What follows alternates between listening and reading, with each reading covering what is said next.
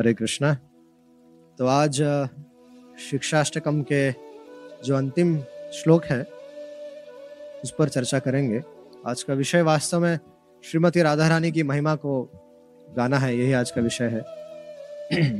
श्रीमती राधा रानी वैष्णव समाज में, विशेष करके निम्बार्क संप्रदाय में, पुष्टि मार्ग में, गौड़िया संप्रदाय में बहुत ही सम्मानित है। श्रीमती राधा रानी परम सत्य है। और श्री कृष्ण की श्री कृष्ण की क्या है? स्वरूपा है। श्री कृष्ण और श्रीमती राधा रानी में वैसे तो कोई भेद नहीं है। दोनों एक ही है। लीला के लिए दोनों अलग अलग रूप में हो गए हैं। श्री कृष्ण क्या है? रसराज है। रस के मूर्तिमान स्वरूप और भगवान की वैसे बहुत सी स्वरूप और लीलाएँ हैं। उसमें से उसमें उनमें से श्री कृष्ण ही जो है वो काल काल के रूप में स्पूर्णा के रूप में विद्यमान है। और श्रीमती राधा रानी क्या है? श्रीमती राधा रानी जो है वो क्या है? भाव स्वरूपा है। हाँ, महाभावमयी कहा जाता है। श्रीमती राधा रानी के पास जो भाव है भगवान के प्रति जो प्रेम करती है उस भाव को महाभाव कहा गया है। तो जो भाव का अर्थ क्या होता है? भक्ति। साधारण सिंपल लैंग्वेज में। ज़्यादा कॉम्प्लेक्स में जाएँगे तो अलग अलग हो जाएगा, लेकिन सिंपल लैंग्वेज जानेंगे तो उसको भक्ति कहते हैं। इस पूरे प्राकृत और अप्राकृत जगत में मतलब भौतिक जगत में जो भक्त लोग हैं और प्राकृत जगत में जो भी लोग हैं, वो पूरे जगत में जितनी भी भक्ति है, जो भक्ति कहा गया है शब्द, जिसके पास भी भक्ति, जितनी भक्ति है, इस हमारे इस प्राकृत जगत में बहुत सारे भक्त हैं, उनके जीवन में वे लोग भक्ति करते हैं भगवान की कृपा से साधुओं की कृपा से उन्हें भक्ति मिली हुई है। तो इस पूरे प्राकृत प्राकृत जगत में जितनी भक्ति है वास्तव में राधा रानी का स्वरूप प्रकाश है। भक्तों के हृदय में गोपांगनाओं के हृदय में लक्ष्मी आदि देवियों के हृदय में श्री कृष्ण के प्रति जो भाव है वो, वो श्रीमती राधा रानी के महाभाव का किंचित किंचित किंचित किंचित प्रकाशन है। राधा रानी महाभाव स्वरूपा है। श्री कृष्ण रसराज है रस के सर्वश्रेष्ठ रस रसराज मतलब समस्त रसों के राजा है श्री कृष्ण तो बहुत से महान आचार्य है बहुत से महान भक्त है बहुत से कवि है जिन्होंने राधा रानी का गुणगान किया है। गुणगान ही नहीं उनके आ, उनके बारे में बहुत सारे ग्रंथ लिखे हैं आर्टिकल्स लिखे हैं बहुत सारी चीज़ें लिखी हैं। और श्री ब्रह्मा जी उद्धव जी जैसे जो महान पुरुष होते हैं जो ब्रह्मा जी है उद्धव जी है, और भी कई कई महान पुरुष है। उन्होंने श्रीमती राधा रानी और विशेषकर जो गोपिया है, उनके चरणों की रज को प्राप्त करने के लिए बहुत सी अभिलाषा व्यक्त की। और यदि वो अभिलाषा पूरी होती है, यदि उद्धव जी की ब्रह्मा जी की शिव जी की ऐसे ऐसे महान महान बड़े बड़े वैष्णव की, चार कुमारों की सुखदेव गोस्वामी की अगर ऐसे ऐसे महान वैष्णव जो है, उनकी यदि अभिलाषा पूर्ण होती है तो उस अभिलाषा की पूर्ति से वो अपने आप को, अपने जीवन को धन्य मानते ब्रह्मा जी पर्वत बनकर बैठे हुए हैं ब्रज में, शिव जी पर्वत बनकर बैठे हुए हैं ब्रज में, उद्धव जी गुलमलता औषधि के रूप में है, क्यों है? क्योंकि वे सब ब्रजवासियों की ब्रज गोपांगनाओं की, श्रीमती राधा रानी के चरणों को, चरणों की रज पाने की उनकी अभिलाषा है। और वे जब अभिलाषा है वो जो अभिलाषा पूर्ण हो जाती है तो उनका जीवन उसी में धन्य हो जाता है। भगवान के लीला काल में एक सबसे बड़े विद्वान थे, जिनका नाम था उद्धव जी। उद्धव जी, ये बृहस्पति जी के शिष्य थे। बृहस्पति यूनिवर्सिटी से पीएचडी करके आए हुए थे। तो ऐसे ही उद्धव जी जो है, वो भगवान के क्या है, खास सचिव है, खास मित्र है। और भगवान ने उद्धव जी को ब्रज की गोपांगनाओं को समझाने के लिए भेज दिया। क्या ब्रज की गोपांगनाओं को कुछ समझाना बाकी था? हा? प्रेम, भगवान के प्रेम के विषय में कुछ उनको समझाना बाकी था? नहीं, भगवान वास्तव में उद्धव जी को गोपियों के स्कूल में भेज रहे थे। लेकिन उद्धव जी को तो बताना पड़ेगा कि आप मेरा संदेश लेके जा रहे हैं, आप तो पीएचडी वाले हैं, वो तो बेचारे पहली फ़र्स्ट स्टैंडर्ड में भी नहीं गए हैं। हाँ। तो उद्धव जी को ये बताना पड़ा कि आप आप जाइए और मेरा संदेश लेकर जाइए। तो उद्धव जी बड़े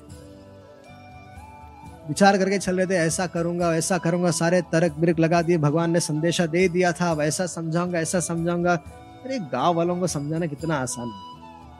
कभी कभी हम लोग गाँव में प्रचार करने जाते हैं और बोलते हैं कि गाँव वालों को प्रचार करना कितना आसान है। लेकिन जब हम लोग गाँव में देखते हैं कि उनका स्वाभाविक भगवान विठल की तरफ़ स्वाभाविक प्रेम है तो उनके, उनकी भक्ति को देखकर हम लोगों को शर्म आती है कि भैया, इन लोग धन्य हैं। कभी किसी गाँव में चले जाते हैं तो काकड़ आरती में जिस तरह से भक्त लोग गाते हैं, गाँव की स्त्रियाँ गाती है, भगवान की जिस तरह स्तुति करती है तो उसको देख कर तो हरे कृष्णा के भक्तों को लगता है ये तो ये वास्तव में हमसे श्रेष्ठ लोग हैं, भक्ति कर रहे हैं इनको थोड़ा सा सहायता कर देने से ये अच्छे से भक्ति करने लग जाएँगे तो जब उद्धव जी ने गोपांगनाओं के महाभाव को देखा, हा? और जब महाभाव को देखा, तब उनके चरणों की धूली में लौटने लगे पहले बात तो उद्धव जी का ज्ञान का भंडार जो था, वो जब लेकर पहुँच रहे थे, और जब जैसे ब्रज के क्षेत्र में पहुँचे और ब्रज की धूली जब उड़ी और उद्धव जी के मस्तिष्क पर गिर गई, उद्धव जी के शरीर पर गिर गई, वहीं पे वो सब उनका जो ज्ञान का अहंकार था या अहंकार नहीं बोलना चाहिए, वो तो वो अहंकार अलग लेवल का होता है। तो भगवान के द्वारा प्रेरित थे वो। लेकिन वो गोपियों के स्कूल में एडमिशन लेने के लिए तैयार हो गए, क्योंकि ब्रज की धूली पड़ गई और वो सब भूल गए कि वो क्या करने आए थे, क्यों करने आए थे, किसको मिलने आए थे, सब कुछ भूल गए। और उन्होंने जब ब्रज की गोपांगनाओं को समझाने के लिए गए प्रयास किया और जब उन्होंने गो गोपांगनाओं के महाभाव को देखा, तब वे उनकी चरणों की धूली में लौटने लगे। उन्होंने परम आनंद के साथ भ्रमर गीत के प्रसंग में कई श्लोक गाए हैं। अब ध्यान दीजिए, जिन गोपाम जिन गोपांगनाओं की धूली पाकर उद्धव जी अपने आप को धन्य मानते हैं, क्या जिन गोपांगनाओं की चरण धूली पाकर जी, उद्धव जी, ब्रह्मा जी इत्यादि लोग अपने आप को धन्य मानते हैं उन गोपांगनाओं की मुकुटमणि कौन है? श्रीमती राधा रानी। उन गोपांगनाओं की मुकुटमणि, श्रीमती राधा रानी। ठीक है? तो सर्वमान्य आचार्य, श्रीपाद आदि शंकराचार्य जी ने श्रीमती राधा रानी और गोपियों के बारे में कई सुंदर सुंदर रचनाएँ की है। सभी संप्रदाय के लोग आदि शंकराचार्य जी को मानते हैं, उनका सम्मान करते हैं। इसके अलावा भी श्रीपद वल्लभाचार्य जी, श्रीपद निम्बागाचार्य जी, साक्षात स्वयं भगवान चैतन्य महाप्रभु और उसके साथ सनातन गोस्वामी, जीव गोस्वामी श्री रूप सनातन भट्ट रघुनाथ, श्री जीव गोपाल भट्ट, दास रघुनाथ, इन सब आचार्यों ने, कवियों ने, गोपियों की और राधा रानी की भूरी भूरी प्रशंसा की है। और इन आचार्यों ने, इन लेखकों ने राधा रानी की महिमा गाते हुए कई सारे कई सारे ग्रंथ लिखे हैं। तो श्रीमती राधा रानी कौन है? जिनकी हम जिनकी हम पूजा करते, जिनकी हम दर्शन करते हैं, जय श्री राधे, जय श्री राधे, ब्रज में चिल्लाते रहते हैं, वो श्रीमती राधा रानी कौन है? उनका भाव श्री कृष्ण के प्रति क्या है? इनको समझना अनिवार्य है। अगर हम उनके भाव को समझेंगे, चैतन्य महाप्रभु के भावों को समझेंगे, तब जाके हमारी भक्ति, हम हम हम उनके, हम उनको फॉलो कर सकते हैं। चैतन्य महाप्रभु ने अपने आचार्य करे, जीवे सिखाए। भगवान की भक्ति कैसे करनी चाहिए बताई? लेकिन हम लोगों को चैतन्य महाप्रभु के भावों को समझना चाहिए। वो क्या देने के लिए आए थे? क्या करने के लिए आए थे? उनका यहाँ ब्रज भक्ति क्या है? और ब्रज भक्ति का उन्होंने दान कैसे किया? क्या है ब्रज भक्ति? इसको भी जानना चाहिए। तो श्रीमती राधा रानी क्या है? उनका भाव श्री कृष्ण की प्रति क्या है? इसे कहने में तो वास्तव में ब्रह्मा जी और शेषनाग भी असमर्थ है। अगर शेषनाग भी अनंत अनंत फलों के साथ श्रीमती राधा रानी के गुणों का गान करने लग जाए तो वो भी फेल हो जाएँगे। वास्तव में श्रीमती राधा रानी के बारे में कोई जान सकता है तो उनके बाजू में खड़े हुए श्री कृष्ण ही जान सकते। बांसुरी बजा के बैठे हुए हैं, बस वही है जो उनको समझ सकते वो भी जान सकते हैं। वर्णन वो भी नहीं कर सकते। श्रीमती राधारणी का भाव क्या है? उसका वर्णन स्वयं श्री कृष्ण भी नहीं कर सकते। श्री ऐसी परम महिमामयी श्रीमती राधा रानी की हम रोज उपासना करते हैं। उनकी चरणों में रोज प्रणाम करते हैं। तो राधा रानी का भाव क्या है? ये जानना बहुत आवश्यक है, क्योंकि इनका और चैतन्य महाप्रभु का, चैतन्य भगवान श्री कृष्ण ही, चैतन्य भगवान श्री कृष्ण ही राधा रानी के भाव और अंग कांति को लेकर आए हुए हैं। तो चैतन्य महाप्रभु स्वयं कृष्ण है, लेकिन उन्होंने राधा रानी का भाव ग्रहण किया है। शरीर की अंग कांति उनकी अपनी नहीं है। भगवान श्री कृष्ण की अंग कांति क्या है? शाम वो श्याम वर्ण के है। राधा रानी क्या है? गौर वर्ण की है। श्री कृष्ण अपनी भगवान श्री कृष्ण की अधूरी इच्छाएँ थी, उस अधूरी इच्छाओं को पूरा करने के लिए। तो भगवान श्री कृष्ण को हम सब पूर्ण पुरुषोत्तम कहते हैं। लेकिन ऐसे पूर्ण पुरुषोत्तम भगवान की तीन अधूरी इच्छाएँ थी। ये ये जो इच्छाओं वाला जो प्रचा भगवान की जो इच्छा है वो अलग अलग अवतारों में अलग अलग होता है। नरसिंह देव की जब अवतार हुआ था तो नरसिंह देव जो प्रकट हुए थे तो उसमें भगवान जब प्रहलाद के प्रेम को देखते थे प्रहलाद किस तरह से उनसे प्रेम करता है किस तरह से उनकी भक्ति करता है तो नरसिंह देव विचार करने लगे कि मुझे अगर प्रहलाद जैसा प्रेम करना है तो मुझे क्या करना पड़ेगा? तो बोलते वो तो, तो प्रहलाद को प्रहलाद तो में का जो भाव है पिता मैं उसका पिता हूँ। तो मेरे पिता कौन है? ये ये पिलर नरसिंह देव किसमें से प्रकट हुए खंबे में से प्रकट हुए तो नरसिंह ने विचार के मेरे माता पिता तो खंबा है तो मेरे प्रति, मैं कैसे उस भाव का आस्वादन कर पाऊँगा?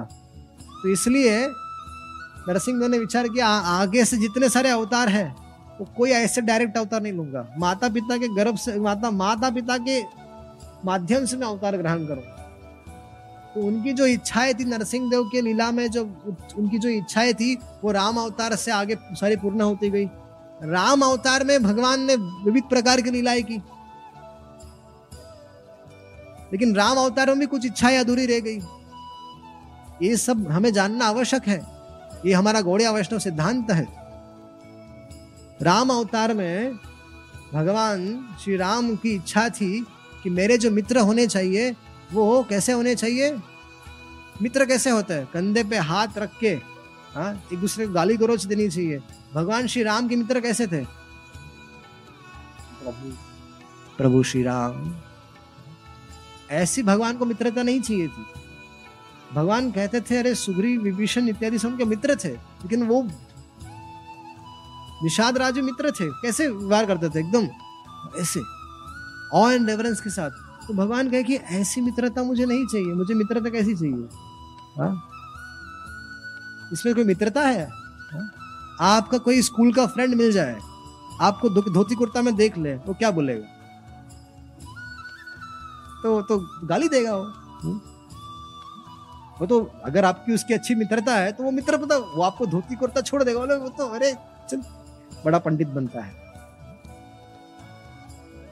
वैसे ही जब श्री राम जी की एक और इच्छाएँ थी उसमें श्रीमती श्रीमती सीता जी के साथ उनका स्वकीय भाव था और उनको परकीय भाव आस्वादन करने की इच्छा थी तो ये दोनों इच्छाएँ अधूरी रह गई।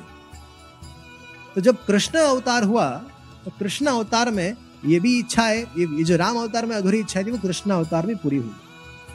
कृष्ण अवतार में भगवान के मित्र कैसे थे? एकदम मतलब ऐसे थे कि भगवान के भगवत्ता की कोई कीमत ही नहीं थी वहाँ। भगवान ब्रह्म, ब्रह्मा जी को अपने चरणों में गिरा दे, भगवान काले का दमन कर दे गिराज गोवर्धन उठा दे, ये कर दे, वो कर दे, इतने सारे असुरों का वध कर दिया। लेकिन भगवान के जो ग्वाल बाल मित्र है, उनके अंदर लवलेश भी नहीं है कि ये भगवान है।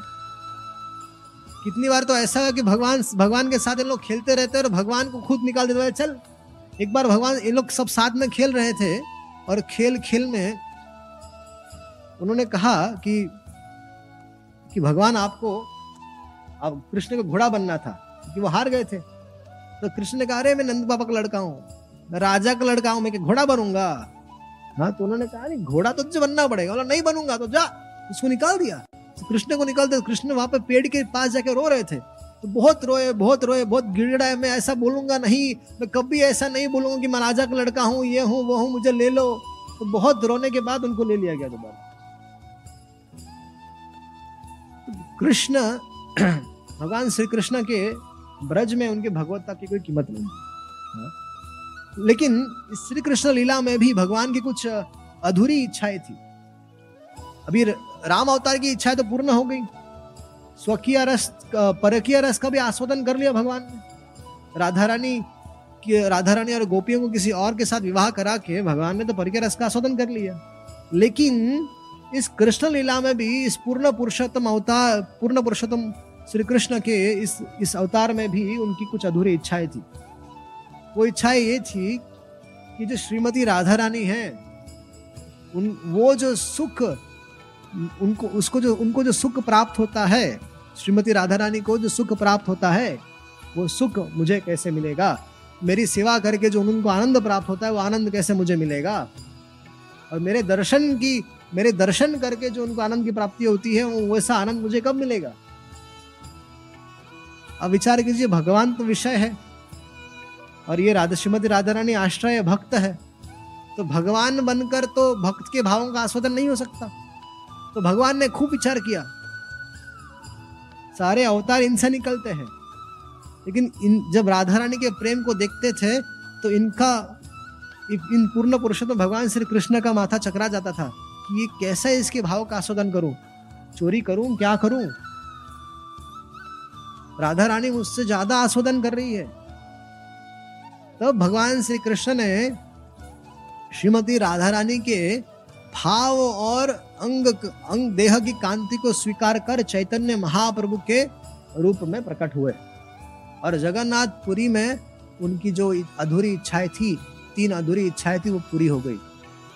जगन्नाथपुरी में भगवान श्री भगवान श्री जगन्नाथ श्याम सुंदर के रूप में थे और श्रीमती राज श्रीमती राधा रानी के भाव को लेकर जब चैतन्य महाप्रभु आए थे वो चैतन्य महाप्रभु राधा रानी के भाव में उसका आस्वादन कर रहे थे। तो ये जो इच्छाएँ थी उनकी वो जगन्नाथपुरी में जाकर पूरी हुई। ये हमें जानना चाहिए, हमारा गौड़े वैष्णव सिद्धांत है। महाप्रभु, भगवान श्री कृष्ण की अधूरी इच्छाएँ कहा पूरी हुई? जगन्नाथपुरी में, गंभीरा में।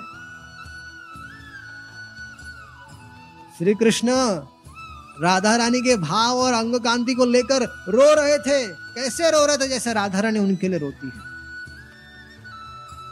जिस तरह श्रीमती राधा रानी ब्रज लीला में विरह में उन, उनके लिए रोई थी रोती थी। वैसे ही महाप्रभु गंभीरा में जगन्नाथपुरी में अठारह साल रहकर रो रो के रो रो के बिताए और उस भाव का आस्वादन किया है। ये हम लोग को जानना चाहिए। तो शिक्षाष्टक की इस श्लोक में श्रीमती राधा रानी के उद्गार व्यक्त हुए हैं। वास्तव में राधा रानी के उद्गार है और चैतन्य महाप्रभु इसको कहते हैं। हम्म। एक दिन की बात है कि ललिता जी, श्रीमती राधा रानी से कहती है, अब ये श्लोक का उदय कैसे हुआ? आश्लिशवा पाद रताम पिनष्टुमाम ये जो श्लोक है, इसका उदय कैसे हुआ? ये हमें जानना चाहिए। हम लोग शिक्षाश्रम में पढ़ते हैं, लेकिन हर एक श्लोक के पीछे स्टोरी है। उसको थोड़ा जानना चाहिए। हाँ? तो इस ये जो श्लोक है, इसके पीछे क्या लीला है? तो जब श्री कृष्ण श्रीमती ललिता जी राधा रानी से कहती है कि ये सखी, जब श्री कृष्ण इतनी निर्दयी है श्री कृष्ण कठोर हृदय के है, तुमसे प्रेम और तुम उनसे इतना प्रेम करती हो। तुमने देह, धर्म, परिवार, धर्म सब कुछ छोड़कर तुम श्री कृष्ण पर इतनी आसक्त हो। अर्थात श्री कृष्ण के लिए हमेशा बेचैन रहती हो। वे इतनी निर्दयी है, तुमसे भेंट नहीं करते। श्री कृष्ण तो जानते ही आप कैसे हैं। आप लोग प्रार्थना का हम लोग इतनी प्रार्थनाएँ करते, कभी कुछ सुनते हैं? बताइए। सुनते हैं, बिल्कुल। लेकिन अपने स्टाइल से, अपना स्टाइल से करते हैं, अपनी मन मर्ज़ी करते हैं। करते हैं ना? हमारी इच्छा के अनुसार चलते हैं। हम उनकी भक्ति करते हैं, सब कुछ करते हैं, जीवन दे दिया उनको। सब कुछ छोड़ छाड़ दिया, लेकिन फिर भी अपनी मर्ज़ी से करते हैं। हम्म? तो राधा रानी राधा रानी को ललिता जी बोल रही है कि वे इतने निर्दयी है कि तुमसे भेंट नहीं करते, कि तुम, तुम्हारी चर्चा भी नहीं करते। और अच्छा होगा कि तुम उन्हें मन से निकाल दो, तुम मन से उनको छोड़ दो और तुम इससे तुम सुखी हो जाओगी। बहुत लोग हम लोग को समझाते हैं, अरे, छोड़ दो ये सब कृष्ण के चक्कर में, छोड़ना, धोती, कुर्ता पहन के आप लोग भक्ति करते रहते हैं, जीवन का सर्वनाश हो गया। छोड़ दो, सुखी हो जाओगे। लेकिन हम लोग छोड़ सकते हैं क्या? नहीं छोड़ सकते। हाँ। इस तरह की बात कौन कह रहा है? छोड़ने के लिए बात कौन कह रहा है? श्रीमती ललिता जी कह रही है। किससे कह रही है? राधा रानी से कह रही छोड़ दो श्री कृष्ण को। अभी ललिता जी ऐसे थोड़ी शाम सन को छोड़ने को कहेगी। राधा रानी विरह में बहुत व्याकुल रहती थी, इसलिए ये बात ललिता जी कहती है। और इसका प्रतिकार, इसका उत्तर कैसे देता है राधा रानी इसका उत्तर राधा रानी देती है आश्लिष्यवा पादरताम विनष्टुमाम दर्शनामर्महताम करोतु वा, यथा तथा विदधातु लंपटो मत प्राणनाथस्तु सेवना परा राधा राधा रानी ललिता के इस प्रश्न का उत्तर राधा रानी इस तरह से दे रही है। वो क्या कहती है? अरे सखी श्री कृष्ण हमें आलिंगन करे, हमें प्रेम से मिले, प्रिया कह, प्रिया कहकर हमें गलबाही दे अथवा न दे, मैं उनके चरणों में प्रणाम करूँ, उनके चरणों में लिपटू और वो मुझे पैरों की ठोकर से मार दे और हमें स्वीकार तक ना करे। श्री कृष्ण हमें अपनाए, ना अपनाए हमें पैरों के ठोकर से मारे हमारी इच्छाओं को माने नहीं माने। यहाँ तक कि मेरे पास कभी ना आए मुझसे कभी भेंट ना करे और इस प्रकार मुझे कभी दर्शन ना दे। विरह की जाला ज्वाला में मैं मुझे दग्ध करे। हे सखी मैं मानती हूँ कि वो लंपट है। वे गोपियों के वे, वे अनेक गोपियों के साथ उनके संबंध है। हे सखी मैं मानती हूँ कि आ, वो मेरे सामने ही चंद्रावली आदि गोपियों के पास चले जाए। इतना सब कुछ है, लेकिन फिर भी उनका सुख ही मेरा सुख है। फिर भी उनका सुख ही श्री कृष्ण की सेवा करना ही, यही हम भक्तों का धन है। ये जानना चाहिए राधा रानी के भाव को समझना चाहिए। श्री कृष्ण की सेवा करना ही ये हम लोगों का धन है। राधा रानी कहती है, मैं कभी नहीं चाहूँगी कि श्री कृष्ण मेरे साथ रहे। यथा तथा विदधा लंबटो अनेक गोपियों के साथ संपर्क रखने वाले श्याम सुंदर जैसा चाहे वैसा करे। उनकी जो मर्ज़ी है वैसा करे।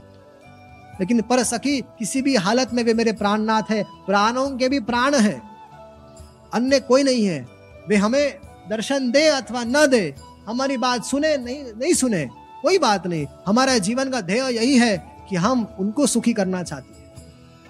तो हम भक्तों के जीवन का भी ध्येय क्या है? श्री कृष्ण को सुखी करना ही हमारा जीवन का ध्येय है। हमें दर्शन मिले इस जन्म में न मिले। हमें कुछ मटेरियल बेनिफिट हो ना हो हमारे जीवन में जी, हमारे जीवन का लक्ष्य यही है कि श्री कृष्ण को सुखी करना है। गोपिया फिर आगे कहती है वास्तव में इस प्राकृत जगत में प्रेम संभव नहीं है। यहाँ थोड़ा सा जो भी लगाव है आकर्षण है लोगों को लगता है कि ये मेरा विवाह हो जाएगा तो मैं थोड़ा सुखी हो जाऊँगा हाँ? या मेरा किसी के कोई कोई कोई स्त्री मुझसे प्रेम करेगी या स्त्री सोचती कोई पुरुष मुझसे प्रेम करेगा तो मैं सुखी हो जाऊँगी। लेकिन ये थोड़ा सा भी जो लगाव है, या आकर्षण है, वो वास्तव में स्व सुख के लिए है। कुछ ही दिनों में ये जो तथकथित प्रेम है, ये खत्म हो जाता है। जिसका विवाह हुआ था, उसको छह महीने बाद मिलकर पूछ लीजिएगा। वो सब बता देगा। देखिए जो छह साल के एक्सपीरियंस वाले वो हंस रहे हैं। तो उनका क्या अनुभव होगा? तो श्री नारद जी बताते हैं, नारद जी प्रेम का डेफिनेशन देते हैं। क्या देते हैं प्रेम का डेफिनेशन वास्तविक प्रेम वह है जो विध्वंस का कारण उपस्थित होने पर भी जो नष्ट ना हो, वो प्रेम, उसे प्रेम कहते हैं। हमारा भगवान के प्रति प्रेम कैसे होना चाहिए? हमारे जीवन में कुछ भी हो जाए, कोई भी विध्वंस आ जाए, उस विध्वंस की स्थिति में भी हमारा भगवान के प्रति प्रेम टूटाना नहीं चाहिए। ये प्रेम की परीक्षा है। हमारी जो भक्ति है, उसकी परीक्षा यही है कि हमारा हम पर जो संकट आ जाए, हम विपत्ति में पड़ जाए, हमें लोग गाली दे, हमें सेवा से निकाल दे, सब कुछ कर दे पोजीशन से निकाल दे। सब जगह संसार में बदनाम, बदनामी हो जाए, सब कुछ हो जाए हमारे साथ। लेकिन उस स्थिति में भी यदि हमारा प्रेम श्री कृष्ण के साथ अटूट है, तब हम उस प्रेम के टेस्ट में पास हो। नारद जी क्या कहते हैं? विध्वंस का कारण नष्ट, विध्वंस का कारण प्रकट होने पर भी जो नष्ट ना हो, वो प्रेम, उसे प्रेम कहते हैं। प्रेम टूटने के अनेक कारण भगवान ने गोपियों के सामने उपस्थित कर दिए थे। जैसे कि मथुरा बिना बिना बताए चले गए। हाँ? छोड़ दिए। चले गए वापस कभी नहीं आए। एक दृष्टि से। हाँ? विध्वंस के अनेक कारण गोपियों के सामने उपस्थित किए, फिर भी उनका श्री कृष्ण के प्रति प्रेम, उनकी प्रीति टूटी नहीं। ये हमारे प्रेम की भी परीक्षा है। हा? जो नित्य वर्धनशील हो, प्रेम का डेफिनेशन क्या है? जो नित्य वर्धनशील हो, जो नित्य नवीन हो और जो बढ़ता ही जाए, वह प्रेम है। विपत्ति जब पड़ेगी तो श्री कृष्ण के प्रति प्रेम बढ़ना चाहिए। जब संकट आता है, भक्तों को, भक्तों पर जब संकट आता है तो महान महान जो भक्त होते हैं, वे क्या करते हैं? वे भगवान के चरण कमलों का आश्रय लेते हैं। और वो भी इसी तरह से कर, कहते हैं आस्कृष्वा पादरताम पिनष्ट माम धातु लंपटो प्राणनाथ सवना परा। हाँ उनका भाव भी वही होता है। प्रेम क्या है?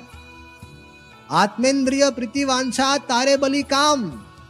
कृष्णेन्द्रिय प्रीति, इच्छा धरे प्रेम नाम।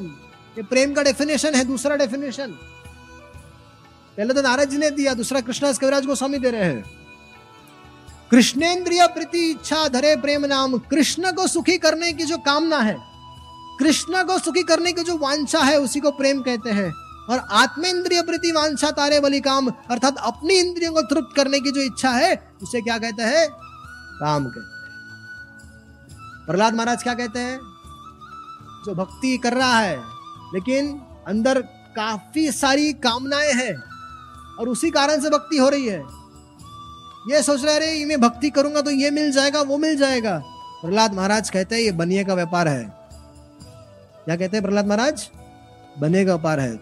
आप यदि किसी बनिए की दुकान पर जाएँगे, वहाँ पर वो आपको कुर्सी देगा। बैठने को बोले अरे, हरे कृष्णा, प्रभु जी, मंदिर से मंदिर से आया, प्रभु जी आए हाँ। जैसी वो प्रभु जी को देखता है, अपनी दुकान में बड़ा ऑर्डर आ गया। हाँ तो क्या करता है? आपको सीट देगा, पानी देगा जूस पूछेगा, प्रभु जी सब ठीक है, कैसा है?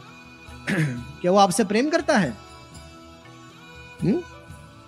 बल्कि इसलिए करता है कि आप उससे कुछ खरीदेंगे, जिससे कि उससे कुछ मुनाफा का प्रॉफिट होगा। प्रहलाद महाराज कहते हैं, जो व्यक्ति प्रतिदान चाहता है भक्ति के बदले में कुछ चाहता है? वो भक्त नहीं है, वो कौन है? व्यापारी है।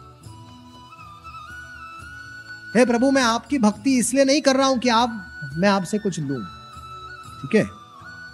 मैं, हमें कुछ नहीं चाहिए। यदि आप हमें वर देना ही चाहते, प्रहलाद महाराज ने क्या मांगा? अगर आप हमें वर देना ही चाहते तो ऐसा वर दीजिए कि हमारे हृदय में कामनाओं का अंकुर कभी उदित ही ना हो। ये कामना होनी चाहिए।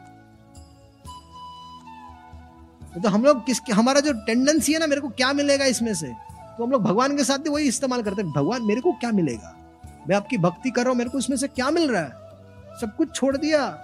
शादी नहीं हो रही है ये नहीं हो रहा वो नहीं जेब में पैसा नहीं है कुछ नहीं है। क्या कर रहा हूँ मैं आपकी सर आपकी भक्ति कर रहा हूँ आप मेरा कुछ ध्यान नहीं रख रहे प्रहलाद महाराज कहते सर बनिए का व्यापार है सर सो so, श्री गोपांगनाए प्रेम का मूर्तिमान स्वरूप है। श्रीमती राधा रानी जो जो गोपिया है, इत्यादि सब लोग है, वो श्री कृष्ण को देना चाहती है। श्री कृष्ण से लेना नहीं चाहती। यद्यपि यह बात नहीं है कि श्री कृष्ण देते नहीं है। ध्रुव ध्रुव महाराज को, ध्रुव महाराज ने जब मांगा, ध्रुव महाराज क्या चाहते थे? ऐसा पद चाहते थे जो उनके पिता के पास ना हो, परम, पिता के पिता के पास ना और परम पिता ब्रह्मा के पास भी ऐसा पद ना हो, उनको चाहिए था। तो भगवान ने क्या किया?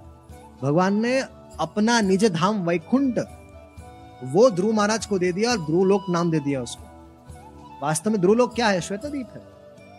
भगवान का अपना निज धाम वैकुंठ है, लोकल वैकुंठ कहते हैं उसको वो दे दिया उन्होंने ध्रुव को। तो ऐसा नहीं है कि वो देते नहीं है, वो देते हैं। हाँ? लेकिन फिर भी जितना प्रेम, जितनी सेवा गोपाल गनाएँ करती है उतनी मात्रा में श्याम सुंदर नहीं कर पाते। अभी भगवान कैसे विचार करते हैं? भगवान ये विचार करते हैं कि भगवान अपने आप को ऋणी मानते हैं, भक्तों का। हाँ? वो कहते हैं कि यदि मैं देवताओं तक की आयु तक भी, हे गोपियों, आपने मेरी जैसी सेवा की है, अगर देवताओं तक की आयु तक भी अगर मैं आपकी सेवा करते रहूँ, प्रतिदान करता रहूँ, तब भी मैं समर्थ नहीं हूँ। इसलिए आप अपने साधु और शुद्ध भाव से ही अपने आप को, आप उस, आप अपने संतुष्ट हो जाइए, आप और मुझे उरुण कर दीजिए अन्यथा मैं सदैव आपका ऋणी रहूँगा। तो श्रीमती राधा रानी आगे कहती है इसे कहती है, ललिता आदि गोपियों से कहती है, इस श्लोक की व्याख्या की गई, कही जा रही है। श्रीमती राधा रानी कहती है, आमी कृष्ण पद दासी, तेहो रस सुख राशि, आलिंग्या करे आत्मसात किबा ना देव दर्शन, जारे मोर तनुमन तबु ते हो मोर प्राणनाथ। क्या कहती है, आमी श्री कृष्ण पद दासी हे सखे, हे ललिते, हे विशाखा, मैं श्री कृष्ण के चरण कमलों की दासी हूँ। मैं जानती हूँ कि श्री कृष्ण रसराज है, आनंद के मूर्तिमान स्वरूप है। उनके साथ होना, उनकी सेवा करना, उनसे प्रेम पाना, यह बहुत, सबसे बड़ा सुख है। आलिंगिया करे आत्मसात और वे मेरा आलिंगन करे। भगवान कभी कभी हमें भक्तों को कृपा करे। ऐसा लगता है हम लोग भगवान मेरी बात सुन रहे हैं। हा? तो कभी उनसे हमसे प्रेम से आलिंगन करे। हा? गलबाही दे। कभी कभी ऐसी कृपा हो जाती है कि हमें बड़े बड़े साधुओं का आलिंगन प्राप्त हो जाता है। बड़ी कृपा मिल जाती है। कि बा ना दे दर्शन अथवा मुझे दर्शन ना दे। ये ये सौभाग्य मुझे जीवन में मिले अथवा ये सौभाग्य मुझे जीवन में ना दे। जारे न मोर तनुमन हमारे तन और मन में विरह की ज्वाला में सदा जलती रहे तबू ते वो मोर प्राणनाथ, तब भी श्री कृष्ण मेरे प्राणों के नाथ है। देखिए, ये निष्काम भक्ति कैसी होती थी, हम लोग को सीखना चाहिए। राधा रानी कहती है, सखी है, सुन मोर मनेर निश्चय, मेरे मन का निश्चय सुन लो, राधा राधा कह रही है। हे ललिता, है विशाखा, है गोपियो, मेरे मन का निश्चय सुन लो किबा अनुराग करे किबा दिया दुख दुख दिया मोरे मोर प्राणेश्वर कृष्ण ननाए वो क्या कह रही है? कि श्री कृष्ण क्या है? श्री कृष्ण हमारे प्राणेश है। हा? वे हमारे प्राणों के आनंद दाता है। कभी कभी मैं, राधारानी कहती कभी कभी मैं अपने प्रियतम के विषय में कहती हूँ कि वे कपटी है, लेकिन इसका अर्थ यह नहीं कि मैं उनको छोड़ दूँगी। ऐसा नहीं है। राधारानी खूब गाली देती है। कभी कभी जब राधा रानी को क्रोध आता तो कहती है कि कुछ भी काला मेरे आस पास दिखना नहीं चाहिए। वो कौवा, कौवे को भी पेंट कर दो सफ़ेद। सुना लगा दो उसको, कुछ भी काला दिख, तुम्हारे सब बाल सफ़ेद कर दो, मुझे कुछ भी ऐसी कोई वस्तु मेरे आस पास में नहीं होनी जिससे मुझे कृष्ण की याद आ जाए।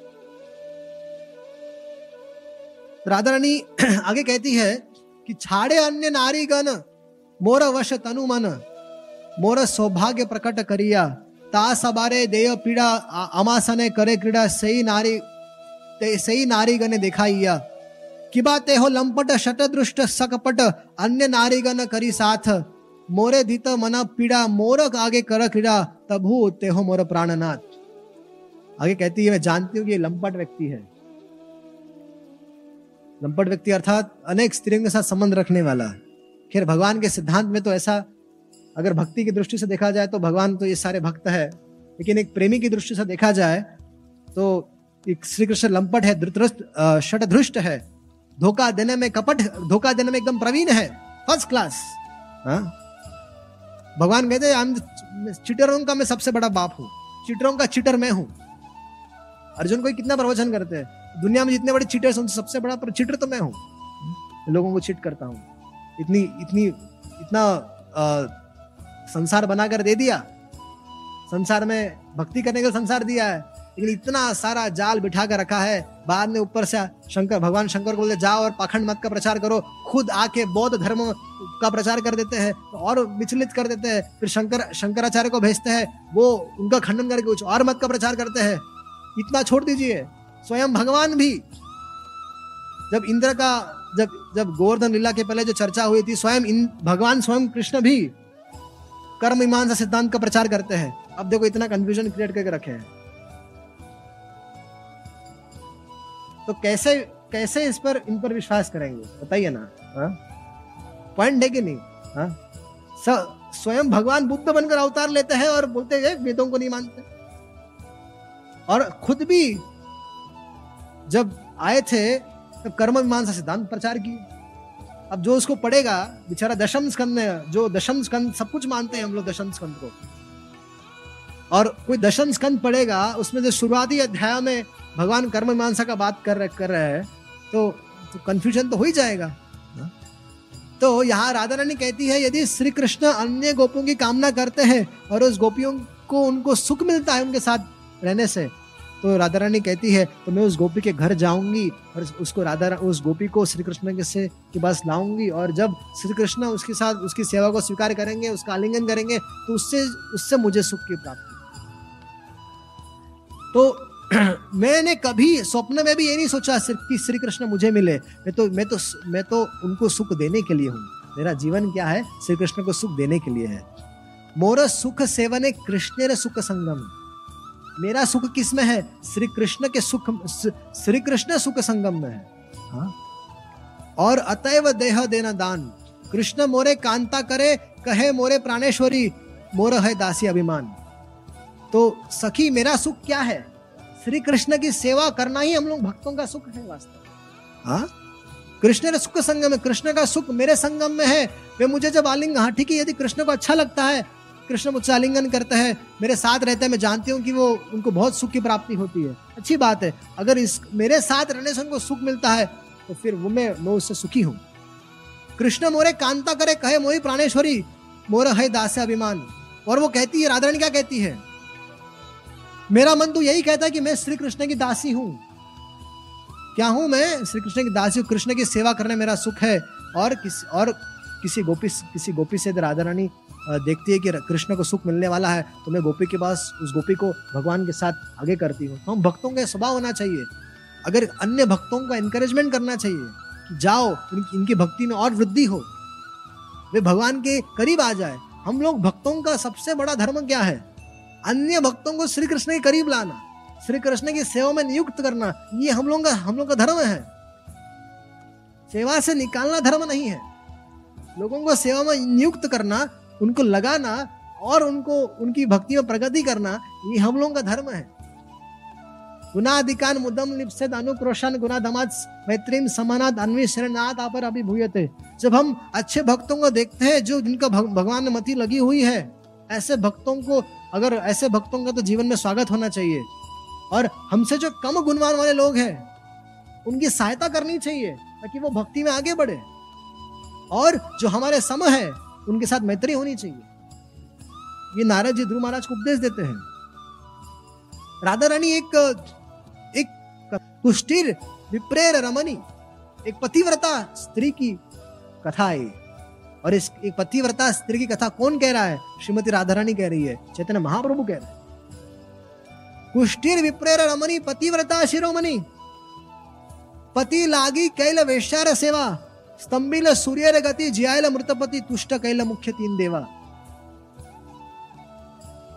एक एक ब्राह्मणी थी राधा रानी अब एक पतिव्रता स्त्री के माध्यम से अपने भावों अपने भावों को प्रकट कर रही है इस सिद्धांत को समझा रही है एक पतिव्रता स्त्री थी ब्राह्मणी थी उसके पति को कुष्ठ रोग हो गया था शरीर गल गया था शरीर में कीड़े पड़े हुए थे नाखून इत्यादि सब गल गए थे और ऐसे पति की ये पतिव्रता स्त्री बहुत अच्छे से सेवा करती थी। बहुत प्रेम से सेवा करती थी। और हर तरह से उसने अपने पति को संतुष्ट किया था। और ऐसी जो आ, स्त्री थी हा? जो अपने काया वाचा कर्मना द्वारा अपने पति की सेवा करती ऐसा पति जो था उसके मन में कामना क्या आ गई? कि गाँव में जो सुंदर वेश्या है उसके साथ मुझे संग करना है। अभी देखो, शरीर में लेप्रसी है शरीर में कीड़े पड़े हुए हैं, शरीर गल रहा है, लेकिन हृदय में कामना क्या है?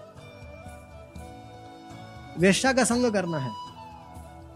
अब ये स्त्री, पतिव्रता, शिरोमणि, ये स्त्री जब अपने पति की कामना को जानती है तो उस वेश्या के पास चली जाती है और कहती है, मेरे पति का संग कीजिए। तो वेश्या कहती, पागल हो तुम्हारे पति के जीवन तुम्हारे पति के शरीर में कीड़े पड़े हुए हैं वो मेरे पास इनको लेकर भी मत आना। ये तो मेरा मेरे मे, मेरा तो सब खत्म हो जाएगा। कोई आएगा नहीं मेरे पास। तो उसे पूरा रिजेक्ट कर दिया। तो ये तो ब्राह्मणी स्त्री थी। ये उस वेश्या के घर पे जाकर नौकरानी जैसे उसकी सेवा करने लग गई। उसका घर भुआरना सारी सब प्रकार से झाड़ू पोछा बर्तन इत्यादि सारा सेवा करती थी। एक महीना बीत गया, डेढ़ महीना बीत गया। वो वेश्या, उस वेश्या ने उस ब्राह्मणी को बुलाया कि कहा कि क्या क्या हो गया आपको? आप ब्राह्मणी स्त्री है हाँ उच्च कुल की है। आप मेरे मेरे यहाँ पे सेवा क्यों करना चाहती है? क्यों सेवा कर रही है? तो उसने कहा कि मैंने आपसे कुछ मांगा था, आपने दिया नहीं तो एक ही तरीका है ना कि आपकी सेवा करो, आप संतुष्ट हो जाए। तब आप वो प्रदान करेंगे। बोले, क्या कामना है तुम्हारी? बोला, मेरे पति का संत बोले, ठीक है, आप ले आइए।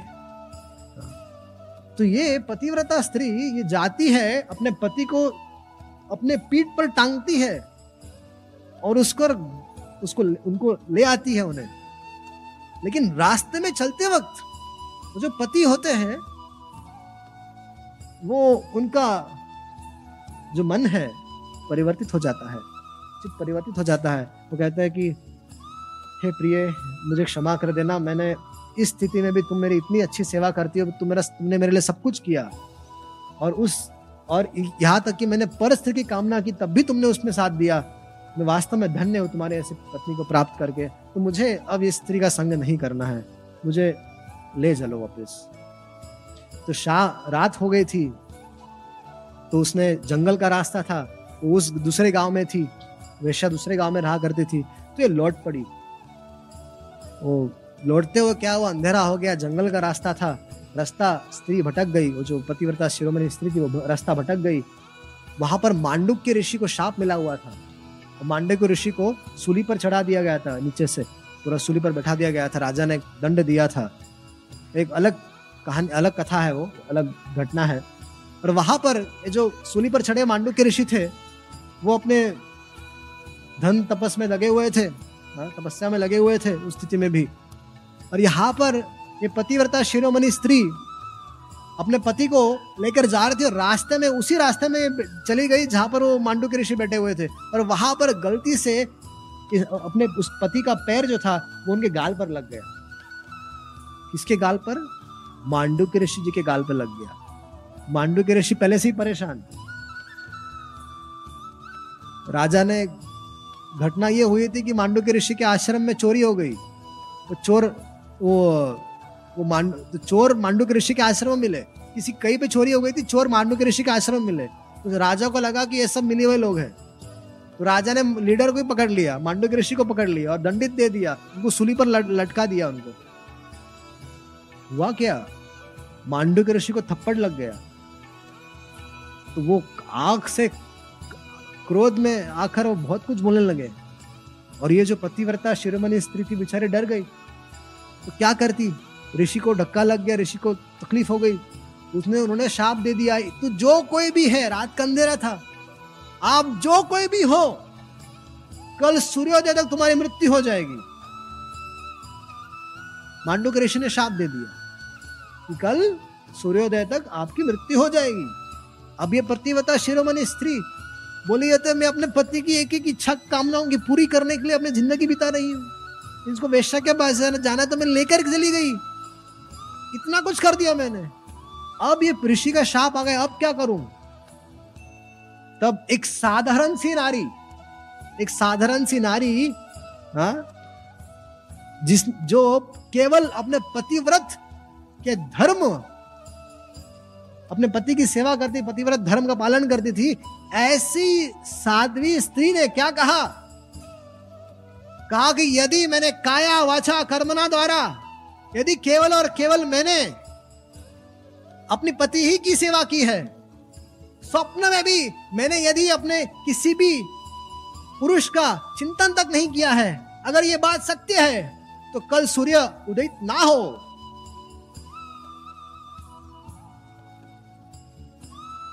जैसी उसने कह दिया, वो पतिव्रता स्त्री थी। कहा मांडुक के ऋषि? जो जो इतने सारे तपस, इतने बड़े तपस्वी थे, उनका बल और एक जगह पर एक सिंपल हाउस होल्डर वाइफ का बल। हाँ? दोनों का बल सामने आए, दोनों का बल टकरा रहा था एक दूसरे से। और सूर्यदेव के पास बात चली गई सूर्यदेव ने कहा तो सतीव्रता, पतिव्रता स्त्री है ये। सती स्त्री है। तो सूर्यदेव ने उगने से मना कर दिया। कहा कि आई एम ऑन हॉलीडे सब जगह हाँ, सब जगह हाहाकार मच गया इंद्र इत्यादि सब टेंशन में आ गए। इंद्र बोला क्या हो गया? बोला हाँ हाँ पतिव्रता स्त्री ने बोला है कि आप उदित मत हो तो मैं उदित नहीं हो सकता। आप अपना देख आप अपना देख लो क्या करना है। तो सब लोग गए भगवान के पास। भगवान ऐसा ऐसा हुआ है। तो सारे ब्रह्मा विष्णु महेश तीनों उस पतिव्रता स्त्री के सामने प्रकट हो गए। और भगवान ने कहा श्री भगवान ने कहा उनसे कि बेटा, हम तुम्हारी पतिव्रता की, धर्म की सेवा से बहुत संतुष्ट है। तो ये जो ऋषि मांडुके का शाप लगा है, और उस कारण से तुमने सूर्य की गति को रोक दिया है, बेटा, ये अच्छा नहीं है। पूरा यूनिवर्स का कार्यक्रम बिगड़ गया है। तो तुम उनको, सूर्य को उदित होने दो, तुम्हारे पति मर जाएँगे, हम उन्हें पुनः जीवित कर देंगे, और वो हाँ मैं मैं उनको स्वस्थ भी कर दूँगा। तो इस तरह से श्रीमती राधा रानी इस कथा को कह रही है। आ? हाँ? आशय क्या है राधा रानी का? हाँ? आशय यही है कि इस प्रकार पतिव्रत धर्म के बल से ब्राह्मणी ने पति के रोग को मुक्त कर दिया और उसे दीर्घ जीवन दीर्घ जीवन तो प्रदान कर दिया। लेकिन जो प्रेम था उसका, वो प्रेम, पति के प्रति जो प्रेम था, वो वास्तव में ग्रहण करने वाली बात है। सो कृष्ण मोर जीवन, कृष्ण मोर प्राण धन, कृष्ण मोर प्राणेर परान। हृदय उपरे धरो, सेवा करो, करी सुखी करो, यही मोर सदा रहे ध्यान। तो हम लोगों को सदा क्या ध्यान रखना है? कि श्री कृष्ण हमारे जीवन है श्री कृष्ण हमारे प्राण धन है, हमारे प्राणों के भी प्राण है श्री कृष्ण सदा हमें यही ध्यान रखना चाहिए कि किसी तरह से हमें श्री कृष्ण को और उनके महान भक्तों को सुखी करना है।